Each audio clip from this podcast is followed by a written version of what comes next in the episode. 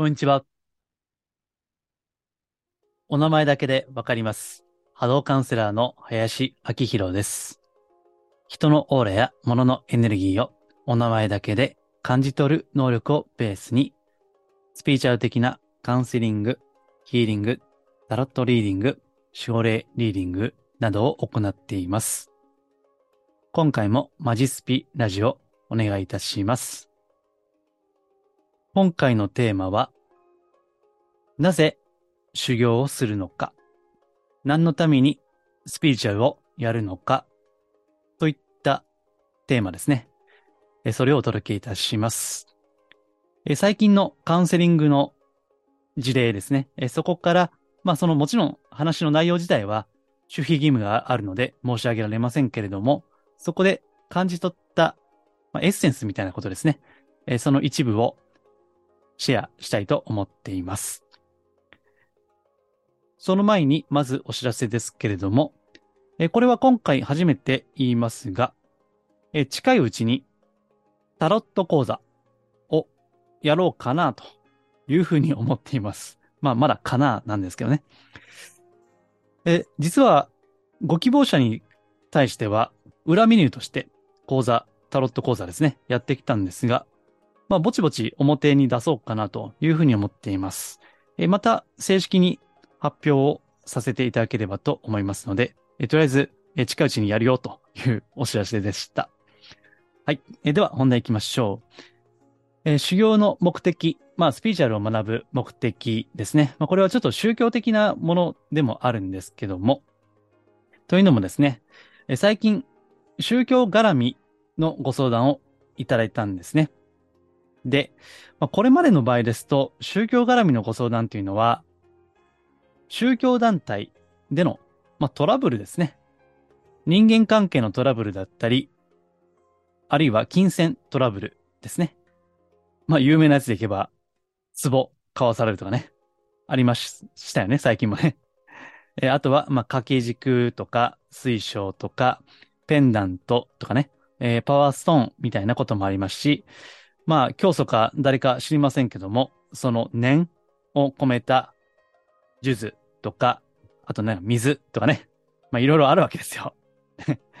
で、これまで宗教絡みのご相談っていうのは、ねそういったものは信用できますかとかね、えーあるいは、まあ私はいつも言っている通り、名前でね、オーラ、波動を見ますので、その宗教団体の中の人間関係ですね、えー実名がそこで出てくるわけですよ。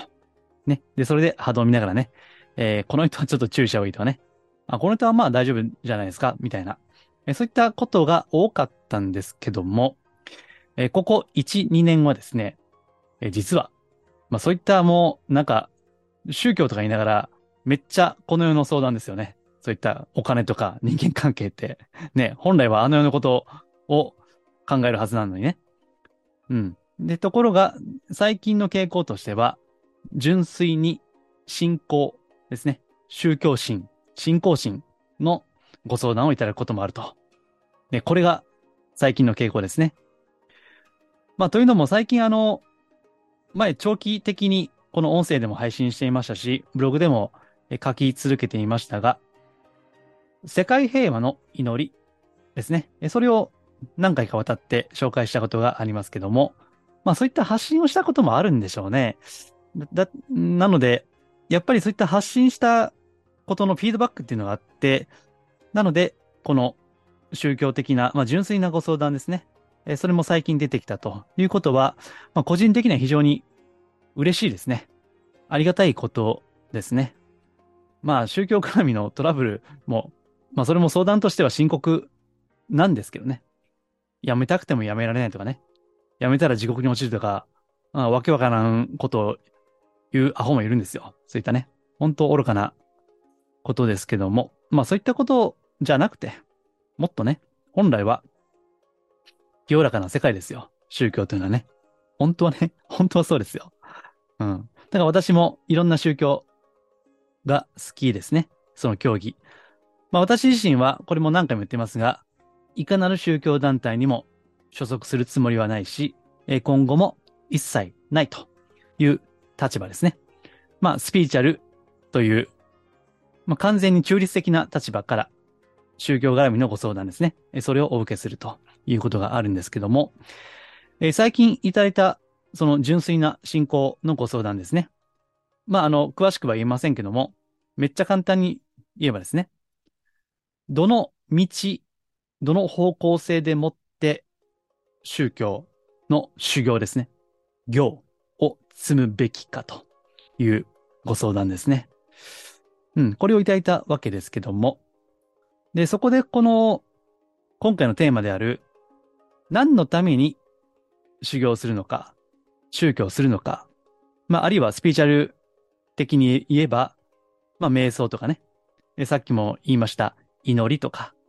まあ、宗教とスピーチャルは、まあ、兄弟みたいなもんで、完全に切り離すことはできませんので、まあ、今回の文脈としては、まあ、宗教とスピーチャルを一緒のものとして、え見ていきたいなというふうに思っているわけですけども、さて、えこの修行の目的とは何かということですね。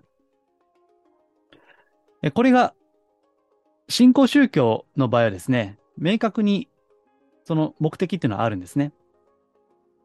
まあ、ほとんどの場合はおそらくこうだと思いますけども、貧乏、病気、そして悩み、まあ、苦悩ですね。貧乏、苦悩、えー、そして、えー、もう一つが、病か。うん。貧乏、病気、苦悩ですね。これを解消するために、おそらくほとんどの信仰宗教はそうですね。えー、ただ、従来の既存の宗教というのは、救いですね。あるいは安心。えー、仏教的に言えば安心と言いますね。救いや安心を得るためですね。そのために、まあ、従来の宗教はあったわけです。ただそれでは飽き足りない。現実的な諸問題、目先のお金がない、病気で苦しい、負の人間関係における思いですね。まあ恋愛とか、ね、えー、会社の人間関係とか、そういった人間関係から来る苦しみですよ。あるいは親子間、家族間の骨肉の争い、そういった苦しみですね。まあ、私のところでも過去ですね。遺産相続をめぐる、もう文字通り、もう骨と肉の、骨肉の争いですよ。それもあったわけですが、まあそういったのを解消する、乗り越えていくっていうんですね。まあこれは、ニーズがあるわけですよね。ニーズがね。これスピーチャルもそうじゃないですか。やっぱお金でしょ。お金のネタっていうのはやっぱり、アクセス数はあるわけですよ。あるいは、パートナーシップですね。これもね、鉄板ですよね。まあ私はあんまり やりませんけども、いや、ご相談多いんですよ。ご相談多いけど、それをなんか、あの、あんまりコンテンツとしては出してはいないですけどね。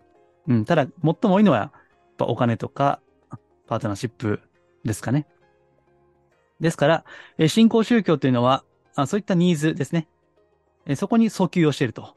まあ、マーケティング的に考えれば非常に合理的なんですよね。まあ宗教にマーケティングがどうのこうのっていうのはね、あの、そぐわないかもしれませんが、いやいや、実はね、よく見てみると非常にちゃんと考えてますよ。あの、それが拡大していく信仰宗教であればね。うん。まあ別にいろいろあっていいんだけども、ただ、まあ、どの宗教団体にしても、行があるわけですよね。そのトレーニングのね、心を磨くための方法があるわけですよ。で、さっきも言いました通り、まあ、瞑想だったり、祈りだったり、ね、えー、お経を唱えるのもそうでしょうね。まあ、南無阿弥陀仏でもいいし、南無法蓮華経でもいいし、まあ、いろいろあるわけですよ。うん、ただ、それは何のためにやるのかということ、まあ、それをこう踏まえておかないと、うん、一生懸命やってるようで、横道にそれると思うんですね。で、今回の相談された方は非常に真摯な方でしたので、会話の中で人格の向上とか人格の完成という言葉が出てきたわけです。ね。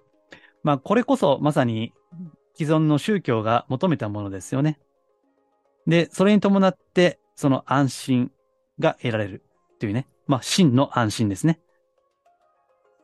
ですから、真摯な相談ではあるんだけども、ただ、目的は果たして人格の完成なんだろうかということを一つ考えてみる必要があるわけです。えこれはもう今回でですね、一応ナンバリングとしては199回目かなまあもうすぐ200回なんですけどね。で、多分100回ぐらい前に言ったような気がするんですけども、私はいろんな人のオーラ、波動ですね。それを見る、まあ変態なので、で、その目線でもっていろいろ見るわけですけどね。そうすると、時折不思議なことがある。祈りとか、瞑想とか、10年、20年、30年、やり続けている。にもかかわらず、オーラは輝いていない。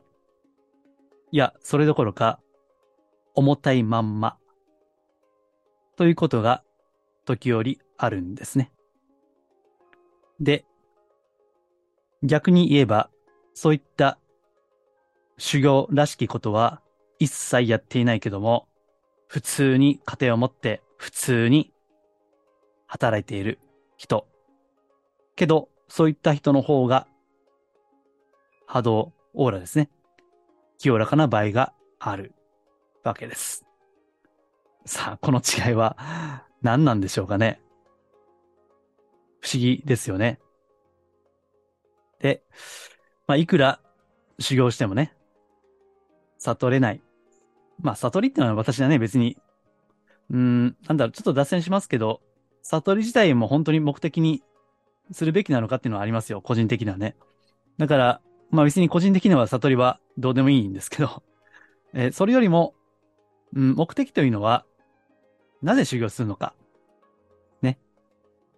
やっぱり、それは、人のため。うん。まあ世のため。かなと。まあこういうこと言うとなんか青臭いんですけどね。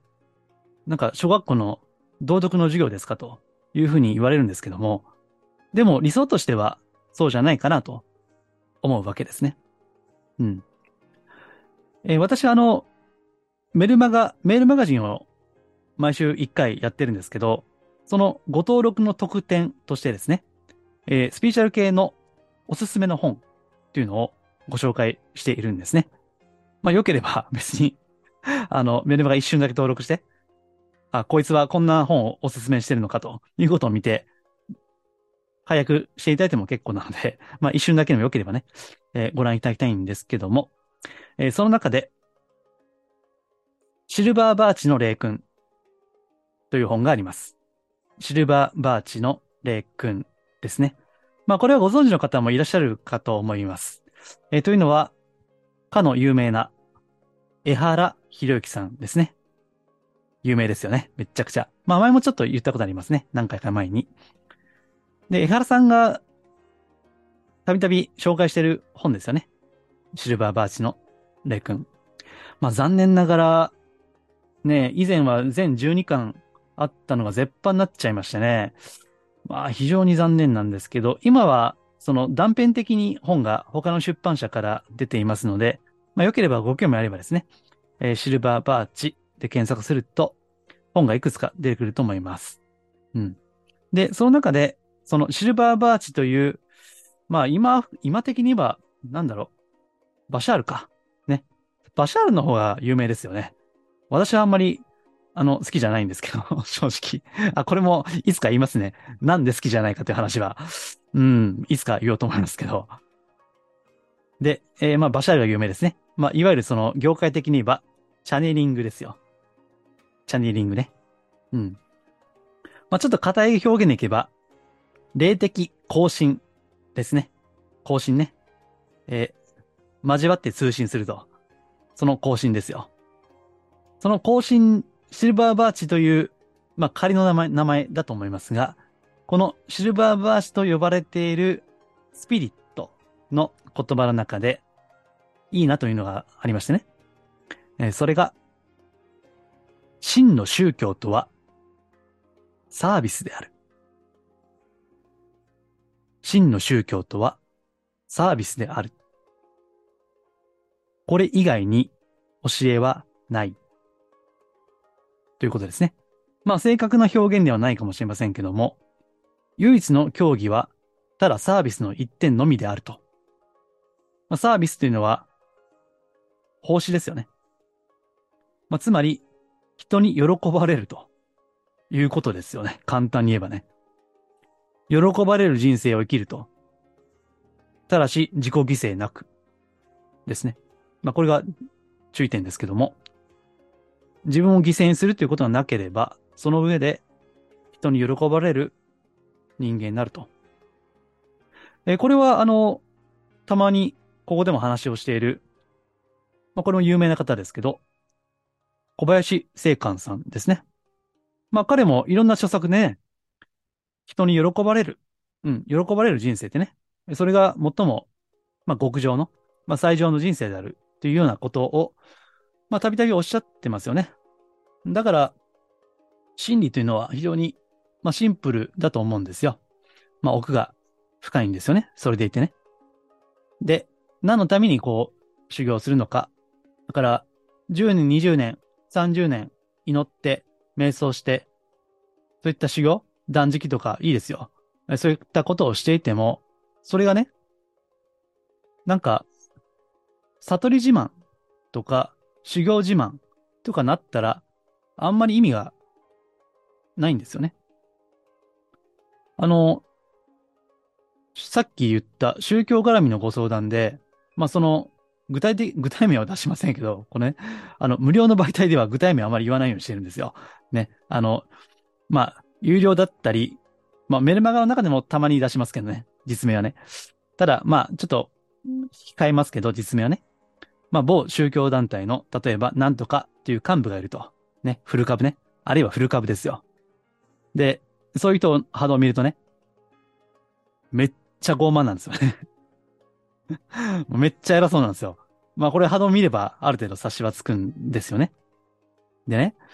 まあずっとそういった曲がりなりにも念仏だかなんかわからんけども、修行？修行めいたことやってるわけですよね。そこに所属してるということは。あにもかかわらず、なんか、めっちゃ偉そうで、まあ、言葉を選ばずに言えば、なんじゃこいつと。アホかというふうに感じることもあるんですね。で、それはね、まあ多分、悟り自慢なんでしょうね。修行自慢ね。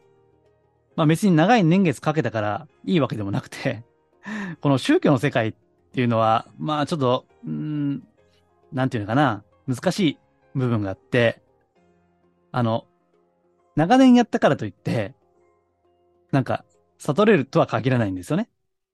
30年、40年、50年やっても別に何も変わらない、ほとんど変わらない人もいる。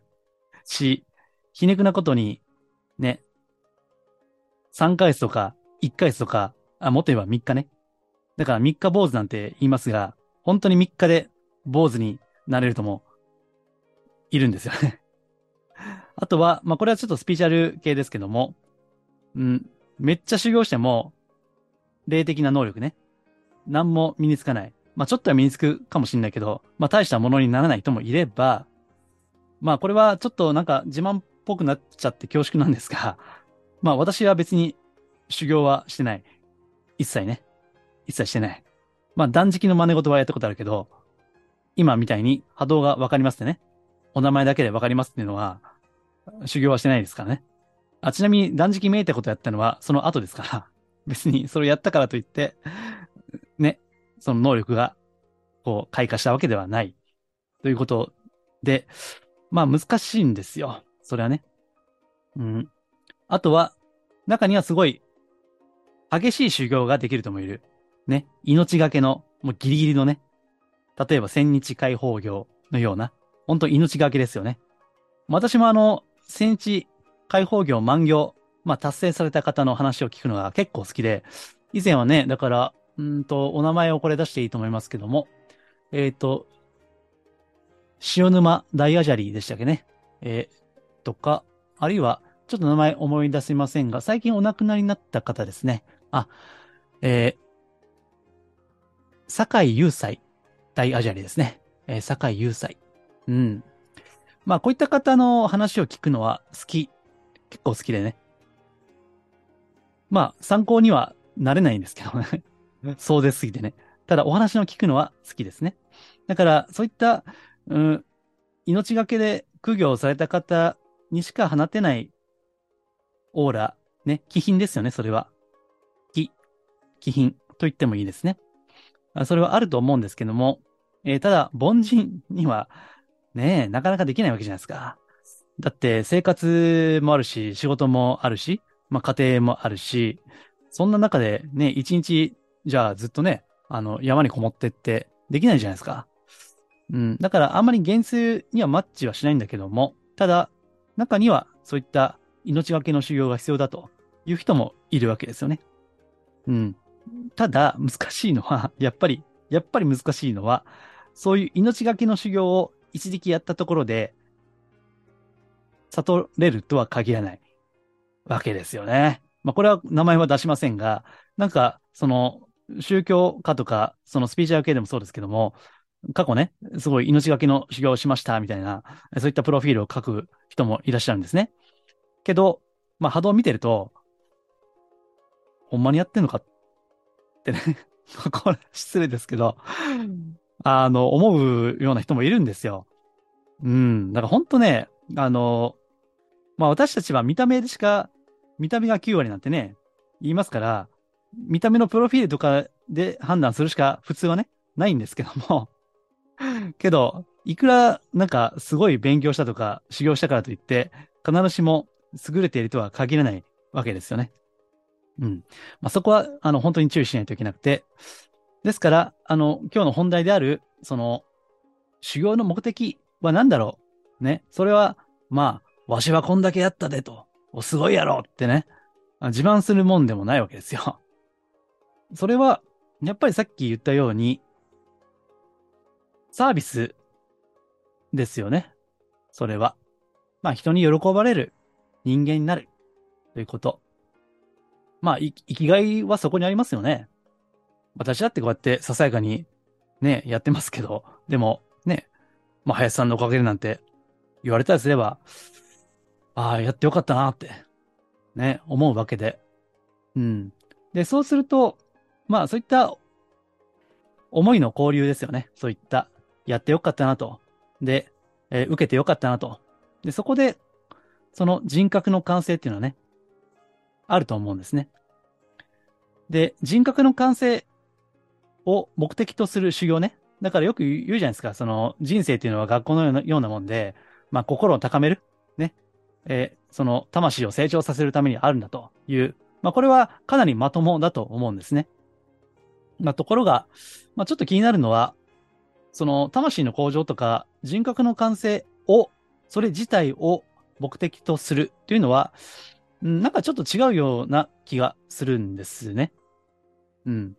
で、この最近書いたブログで、まあこれはあまり今の時代は知る人は少ないですけども、山崎弁寧、山崎弁寧という浄土宗ですね。まあ、浄土宗は念仏。生阿弥陀仏の念仏ですね。で、え明治、大正に生きた、まあ、本当に優れた宗教家の方ですね。まあ、たまたま、今回のご相談ですね。そのおかげで、この方のことをよく知る機会に恵まれましたので、まあ、文献をちょっと読んでみたんですけども、まあ、人格者ですよ。あの、肉体がなくても、もう魂だけの状態であっても、お名前だけでわかります。うん、ということなんですね。で、この、まあ、恐れ多くもですね、この、うん、山崎弁寧商人ですね。まあ、ちょっと敬意を込めて商人。うん。えー、親鸞商人、法然商人、ね。日蓮商人ってね。あの、優れた宗教家、まあ、仏教者の方は商人ってつけるわけですけども、この、まあ、山崎商人ですね。非常に波動が光り輝いている。で、まあ、それに惹かれて、あ、自分もああなりたい。あ、自分もあんな立派な人間になりたい。えと思って、まあ、座禅組んだり、祈ったり、念仏唱えたり、断食したりすると思うんですけども、うん。やっぱり目的はサービスということだと思うんですね。普通はね。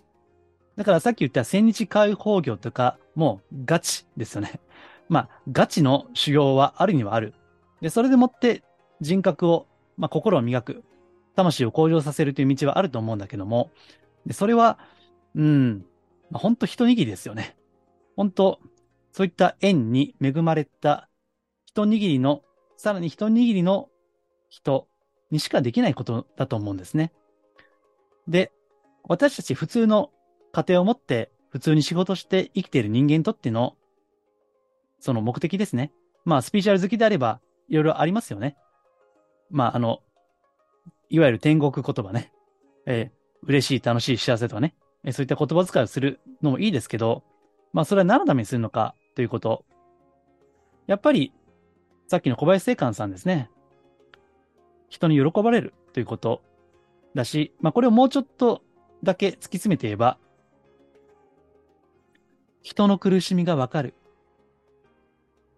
人の悲しみがわかる。ということではないでしょうか。まあ、仏教でもですね、え、道苦。うん。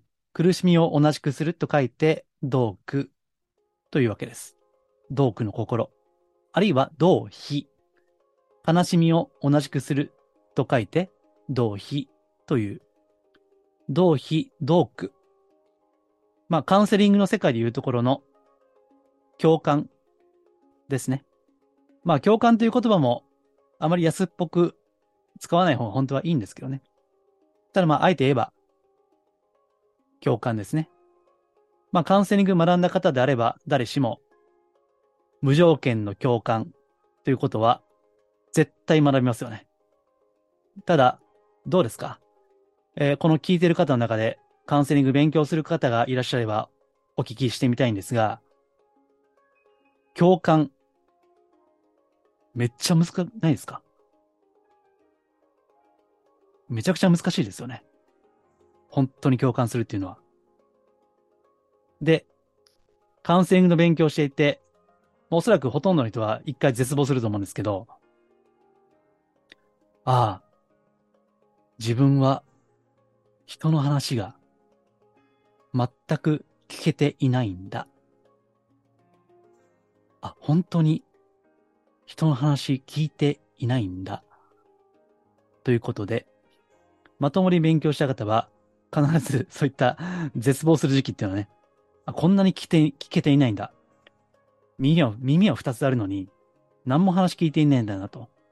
まあそういった風にですね、こう、衝撃を受けるような まあまともに勉強してたら多分そういったプロセスがあると思うんですけどね。ですから、うん、その修行とか、こう瞑想とかね、まあ長くやるということが目的ではない。10年、20年、30年やったところで、ちっともオーラが輝かない人もいる。それは、それそのものが目的になってしまっているからですね。えそうではなくて、そこで、せっかくそういった宗教とかスピーチャルに憧れて、ね、修行をめいたことをやっているのであれば、やっぱりサービスであると。そういったことを目的からずれてしまうとですね、やっぱりさっきの、まあ宗教団体のね、古株みたいに、なんか、やってる歴ですね、長さだけを密かに自慢するとかね。まあ本人はそのつもりないんでしょうけど、まあ波動で拝見してるとね、ああ、自慢してるなって、目に見えない勲章をぶら下げてやがるなと、ね、いうこともあるんですよ。実際ね。うん。ですから、何のためにやるのか。うん。もちろん、人に喜ばれる人間になるにはね、自分が余裕がないと ダメですよね。それは。ね。だから最初からそれ目指すと、まあ、さっきも言った自己犠牲になっちゃうわけですよ。ね。もうアンパン、アンパンマンみたいなもんでね、自分のあの顔ちぎってね、あげると。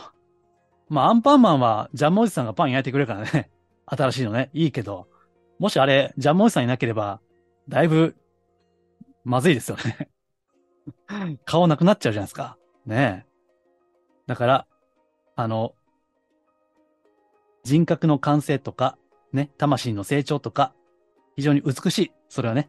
けど、まあ、こうも思うんです。そもそも人格者と言われる人たちは、人格の完成を目指していたんだろうかと。ね。